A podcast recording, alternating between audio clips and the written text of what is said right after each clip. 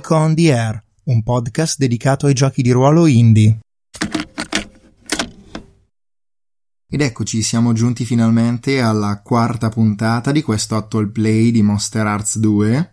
Devo dire che ogni volta ho sempre pochissimo tempo e cerco di utilizzarlo al meglio, ma non riesco mai a dirvi tutto quello che vorrei. Innanzitutto vorrei ringraziare i miei sostenitori su Patreon, che sono già 5, e poi volevo dirvi che ho parlato delle scorse puntate con un mio amico, Michele, che mi ha detto che ritiene che siano un po' difficili da approcciare per chi non ha mai giocato prima di adesso a una Power by the Apocalypse e a Monster Arts in particolare. Ecco, innanzitutto ci tenevo a dire che queste puntate di Actual Play sono pensate per dei giocatori un po' più smaliziati, vale a dire persone che già conoscono i giochi indie in generale, ma soprattutto persone che già conoscono come funziona Monster Arts. Spesso e volentieri mi soffermerò ad analizzare cose dando per scontati alcuni argomenti, altrimenti non finirei più. Vi chiedo di avere un po' di pazienza e valuterò magari se fare anche degli episodi che spieghino i Power by the Apocalypse in generale, ma soprattutto Monster Arts e Monster Arts 2 in particolare. Comincio come al solito dal dallo spiegarvi cosa è successo nell'ultima sessione a livello di fiction. Allora, fondamentalmente nella prima scena abbiamo visto Ariel che tornava a casa dai suoi genitori. Mi ero chiesto un attimo se tagliare il giorno dopo, che sarebbe stato sabato, vi ricordo che di sera ci sarà la festa organizzata da Stefi e dal suo ragazzo Kim, ma questo non era possibile perché avendo sentito i giocatori, loro mi hanno detto che dovevano fare delle cose in particolare era impossibile negare che sarebbe stato interessante vedere quello che Ariel, la prescelta, avrebbe fatto una volta arrivata a casa, dal momento che vi ricordo che l'ultima sessione lei è scappata di casa con i genitori che le urlavano alle spalle perché aveva inseguito Spencer il fantasma. E quindi mi sarebbe troppo dispiaciuto non vedere le conseguenze della sua azione. Allora, quando è tornata a casa, fondamentalmente è entrata facendo la gnori, ma c'era sua madre e suo padre che l'aspettavano sveglia. Lei ha tentato di schivarli, ma di fatto loro, soprattutto suo padre, l'ha afferrata per il braccio. In quel momento lei praticamente ha guardato nell'abisso e ha rivissuto l'entrata in casa dal punto di vista di Leria, la sua gemella mai nata, quando era entrata in casa appunto alla fine di due sessioni prima o all'inizio della sessione dopo e fondamentalmente ha visto Leria che entrava in camera sua, toccava le sue cose e soprattutto si soffermava sul braccialetto che lei e la sua amica Stefi condividevano assieme. Avevano questo braccialetto che si erano regalate, ciascuno aveva metà di un cuore. Questa è una domanda che io ho fatto ad Andrea, la giocatrice di Ariel perché è così importante? Perché se avessi deciso io una cosa del genere, in qualche modo Andrea ne sarebbe stata distante. Invece io ho chiesto a lei: Ah, dimmi, nota qualcosa in camera tua che è importante per il rapporto tra te e Stefi? Che cos'è? Non l'avevamo mai visto, non avevamo mai accennato a questa cosa. Gliel'ho chiesto quando mi occorreva. Fatto sta che poi ovviamente Leria sente dei rumori dietro di sé, scappa nello specchio, ma questo lo sapete se avete seguito gli altri actual play, soprattutto l'ultimo. Ariel rinviene, si trova praticamente quasi accasciata addosso a suo padre, che insomma è preoccupato e le chiede che cosa sia successo, ma lei fondamentalmente non risponde e Andrea, la giocatrice, mi dice che il personaggio sviene.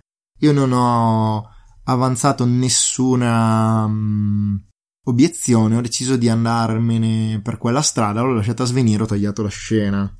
Dopodiché abbiamo visto Spencer. Spencer, siccome mi ha detto che non dorme, perché è un fantasma, vi ricordo, voleva andare a vedere cosa combinava Stefi. Vi ricordo che Stefi è l'ex amica di Ariel che di fatto si fa un po' la stronza e non voleva Spencer e Terence, il suo migliore amico, alla sua festa. Allora lui è andato a vederla perché lui è uno stalker, mentre lei tornava a casa. O meglio, credendo di trovarla a casa. Ma in realtà lei arriva, è in macchina con Kim, si baciano, Kim è il suo ragazzo, vi ricordo. Entra in camera, comincia a spogliarsi, si guarda allo specchio e piange. Spencer è in parte eccitato, in parte incuriosito, ma fondamentalmente lui si accorge che lei si tocca delle ferite che ha sul collo che sono uguali alle ferite che Terence ha subito dalle ombre che sono uguali alle ferite che Ariel ha subito dalle ombre. O perlomeno non proprio uguali ma simili, ma difficile giudicarlo, insomma, da quella distanza.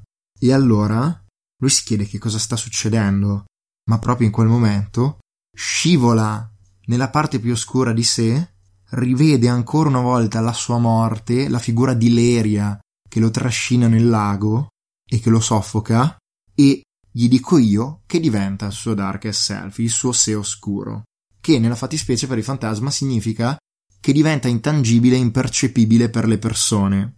Ora, innanzitutto cos'è successo qui? Allora abbiamo avuto un fallimento di Davide, il giocatore di Spencer, su un guardare nell'abisso. E io perché ho deciso di farlo diventare il suo sé oscuro, che è una mia mossa d'ora?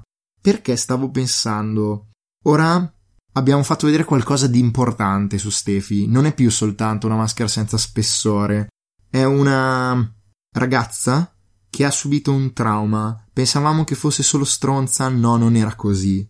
È che Leria l'ho fatto intuire senza dirlo, spacciandosi per Ariel, le ha fatto del male, ed è quello che ha fatto cessare la loro amicizia. Ora voi potrete pensare che io questa cosa me la sia inventata dal nulla, ma in realtà è una cosa che mi ha chiaramente mostrato Andrea tramite una sua risposta. Quindi sto semplicemente lavorando là sopra, ho riempito i vuoti che mi hanno lasciato i giocatori. E il fatto che Davide e quindi Spencer sia entrato a conoscenza di questa cosa mi dava in qualche modo dei problemi, tra virgolette. Nel senso che sarebbe stato molto più interessante per me che lui avesse una voglia matta di dirlo a qualcuno, ma non potesse. Anche perché in questo modo giocavo in maniera subdola sul metagaming, ossia i giocatori sanno tutti quello che è successo a Steffi in quella scena, ma i loro personaggi no. E io prima o poi avrò una festa in cui forse ci andranno anche i PG. E giocare su questa ambiguità di avere un personaggio stronzo, che però forse non è così stronzo, a me piace molto perché è una, è una lavagna vuota per possibili problemi. E quindi va benone. Oltretutto, Spencer ha addosso la condizione traumatizzato a causa del fatto di ricordarsi la sua morte, l'ha presa nella prima sessione, o meglio nella seconda del nostro podcast, ma nella prima giocata effettivamente dopo aver creato i personaggi. E nessuno sta facendo veramente qualcosa per aiutarlo a superare questo trauma. Farlo darebbe un punto esperienza a tutti e due, sia a Spencer che a chi lo ha aiutato.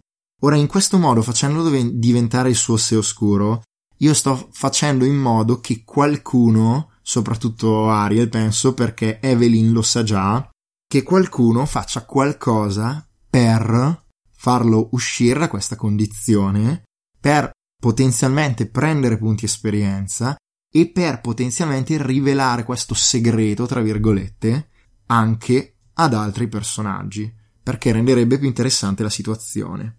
Ecco la mia scelta. Ma torniamo alla scena, che cosa sta succedendo? Spencer se ne accorge di questo cambiamento in sé e prova ad accarezzare Steffi che nel frattempo si è gettata sul letto e piange, ma non ce la fa, non riesce a toccarla.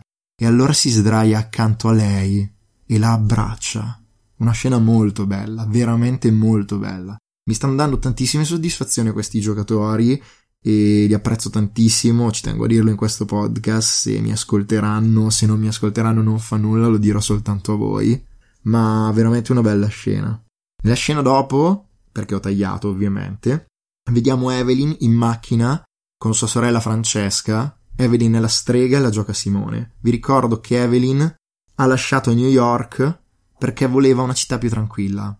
Io ho preso questa scena come scusa per scoprire un sacco di cose che mi chiedevo su Francesca e su Evelyn. E mentre loro tornavano in macchina a casa, io ho fatto tutte queste domande a Simone e lui mi ha risposto. Ora adesso non ve le ripeto tutte, ma abbiamo approfondito le ragioni per cui sono arrivate qui a Stony Creek, semplicemente perché anche Francesca considerava New York troppo caotica. E soprattutto ho trovato un modo per inserire di nuovo Benjamin, il ragazzo che viene da Las Vegas che sta cercando di corteggiare Evelyn vorrebbe portarla alla festa di Steffi. Perché Francesca le ha detto guarda che questo ragazzo è passato di casa, cercava te. Evelyn gli ha detto no ma guarda sì devo vedere cosa rispondergli. E Francesca dice va bene però non illuderlo. Sto cercando di seminare un po' di zinzania di vedere come reagiscono i personaggi di tastare un po' il terreno. E mi sta piacendo quello che viene fuori. La scena dopo Ariel si sveglia sul suo letto c'è sua mamma preoccupatissima che le chiede cosa sia successo a quel punto Ariel le dice che lei sa benissimo che ha una gemella di nome Leria e che loro non gliene hanno mai parlato. A quel punto c'è un momento di sincerità da parte della madre di, di Ariel, che scopriamo chiamarsi Amelia. Fino ad ora non le avevamo ancora dato un nome. Di fatto c'è un momento di commozione dove praticamente le svela che praticamente dovevano nascere due gemelle, ma um, hanno dovuto fare una scelta i genitori perché non avevano de- delle complicazioni e di fatto la gemella che è sopravvissuta è Ariel. Chiaramente la madre Amelia ha mostrato questa cosa come traumatica per lei, come dolorosa, lascia la stanza per parlare col marito, Larry, del fatto che la figlia ha scoperto questa cosa. Nel frattempo entra nella camera il fratello di Ariel, Dylan, che si rivolge a lei con queste parole molto affettuose e dimostra di volerle bene, di volerla difendere. C'è stato questo momento molto carino tra, tra i due fratelli. A questo punto, però, arriva Evelyn, la strega, che aveva appuntamento con Ariel a casa sua per studiare sui suoi libri delle soluzioni al problema.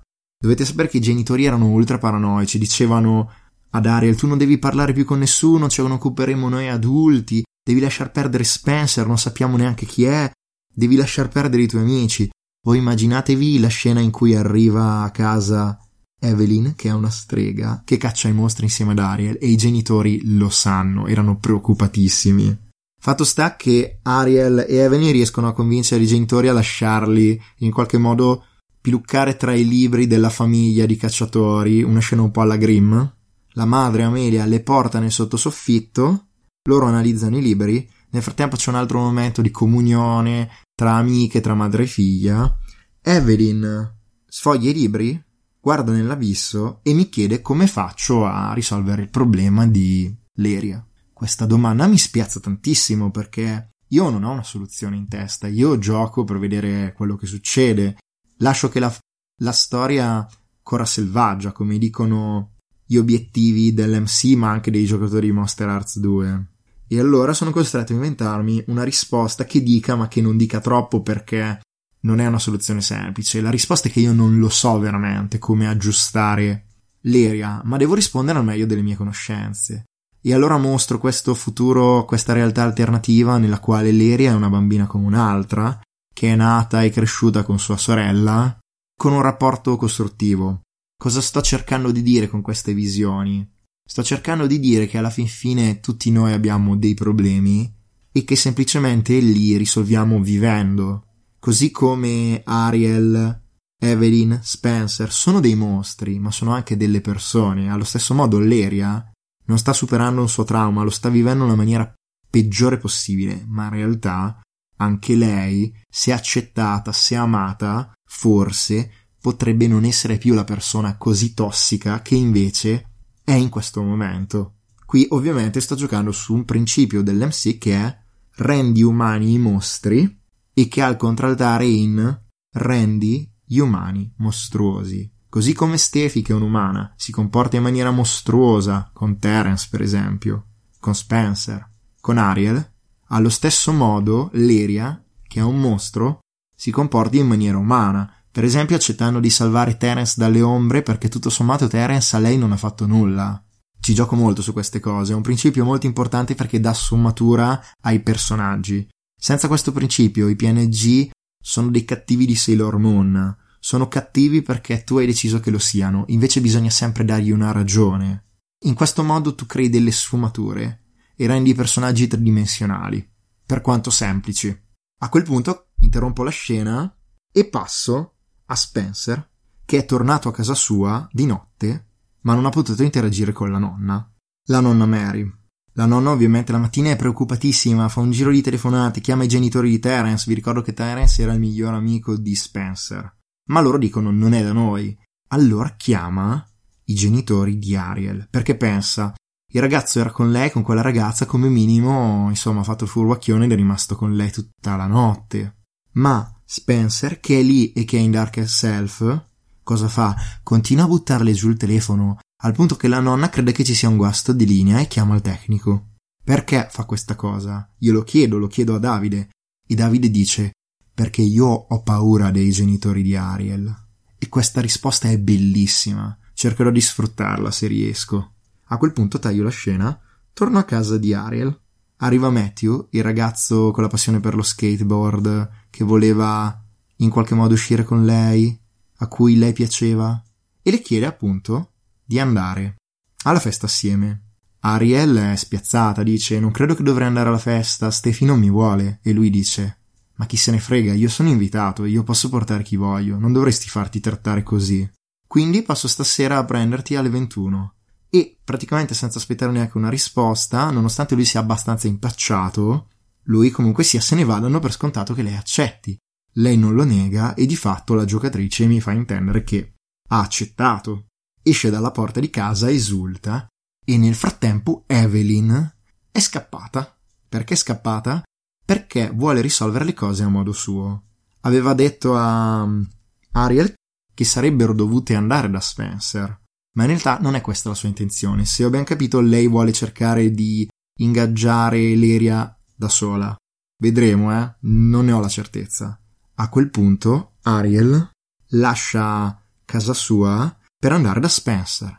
E nell'ultima scena, che si apre dopo che il tecnico del telefono è andato via non trovando guasti a casa della nonna di Spencer, la nonna di Spencer si sente suonare il campanello, va a rispondere e trova Ariel davanti a sé. E immaginatevi la scena con Spencer in casa e la sua espressione che si ritrova in casa proprio la figlia di coloro i quali non voleva incrociare, nonché la ragazza che aveva avuto, diciamo, delle movenze sexy nei suoi confronti quando era ferita la sera prima. Ora, innanzitutto vi dico un'altra cosa. Di fatto Spencer è impacciato con le ragazze. Ariel in qualche modo ha broccolato con lui, ma lui non l'ha capita o non l'ha voluta capire. In questo modo Ariel è un po' frustrata e Spencer non sa che pesci prendere. Per cui io cosa faccio? Mi metto lì come un cuneo, divido i personaggi. Uno dei miei principi è dare ai personaggi motivazioni divisive. Riguarda i PNG, ma riguarda anche i PG se ci riesco. E insomma, io voglio vedere cosa combina Ariel con Matthew e soprattutto come la prende Spencer. Ecco perché ho fatto questa scelta. Forse vale la pena approfondire alcuni, alcune cose che sono successe.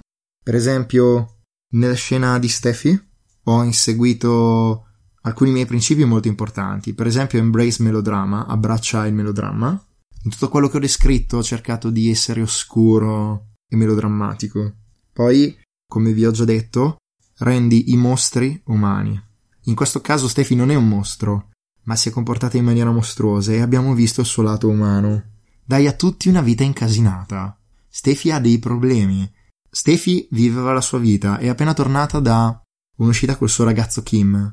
Torna a casa, non è ferma, ha una vita. E noi la vediamo avere anche dei problemi che prima non sospettavamo che avesse. Vi ricordo che la figlia del sindaco di Stony Creek, lei è perfetta e invece no. E questo la rende umana, questo la rende simpatica, questo fa sì che i, i giocatori le muoiano dietro, non è detto, però la rende sicuramente più interessante, più umana. Una cosa che mi sono chiesto è se valga la pena di aggiungere delle mosse personalizzate per il mondo delle ombre, però sinceramente non ne ho così bisogno e un po' mi pesa il culo, per cui non ho ancora deciso di crearle e non le ho create. Un'altra cosa che mi sto chiedendo e se dovrei dare il principio personalizzato e la mossa personalizzata a Leria, in quanto adesso è un PNG fondamentale per il quale i PG hanno molto interesse. Ecco, io credo che dovrei farlo e vediamo se prima della prossima sessione lo farò. Una cosa che mi è piaciuta è che sono riuscito ad approfondire molto il rapporto tra Evelyn e Francesca e tutto questo in una semplicissima scena di dialogo. Mi è piaciuto molto questo. Un'altra cosa che ho notato è che tutto sommato abbiamo giocato 7-8 scene. E non sono per niente male. più o meno in un paio di orette di giocata, perché considerate che si comincia a giocare a nove e mezza, che si finisce alle undici e mezza, toglieteci o aggiungeteci dei quarti d'ora accademici e come vedete non c'è tantissimo tempo, però 7-8 scene non sono poche. Da questo punto di vista c'è sempre la questione del pacing, ossia di come sta andando il ritmo. Allora abbiamo Evelyn e Ariel che hanno 4 punti esperienza, mentre Spencer ne ha uno solo secondo me non sono stati fermi, hanno tirato, hanno fatto cose, quindi direi che possiamo decretare quasi tranquillamente che il sistema di PX della seconda edizione è più lento. Prossima sessione cascasse il mondo qualcuno farà l'avanzamento e spero anche altri PX. Da ultimo vi volevo dire che mi sono accorto che sono veramente tante le cose di cui potrei parlare. Potrei fare delle puntate lunghissime parlando dei singoli aspetti del gioco, di come li sto usando, eh, di alcune cose che ho notato, andando molto nello specifico anche, ma questo mi tirerebbe via tantissime risorse e non voglio fare promesse da marinaio. Per il momento vado avanti con questo episodio settimanale e spero che vi interessi.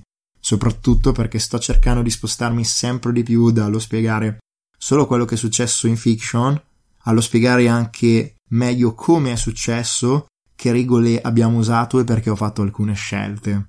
Vi ringrazio per essere stati con me in questa puntata e ci rivediamo alla prossima.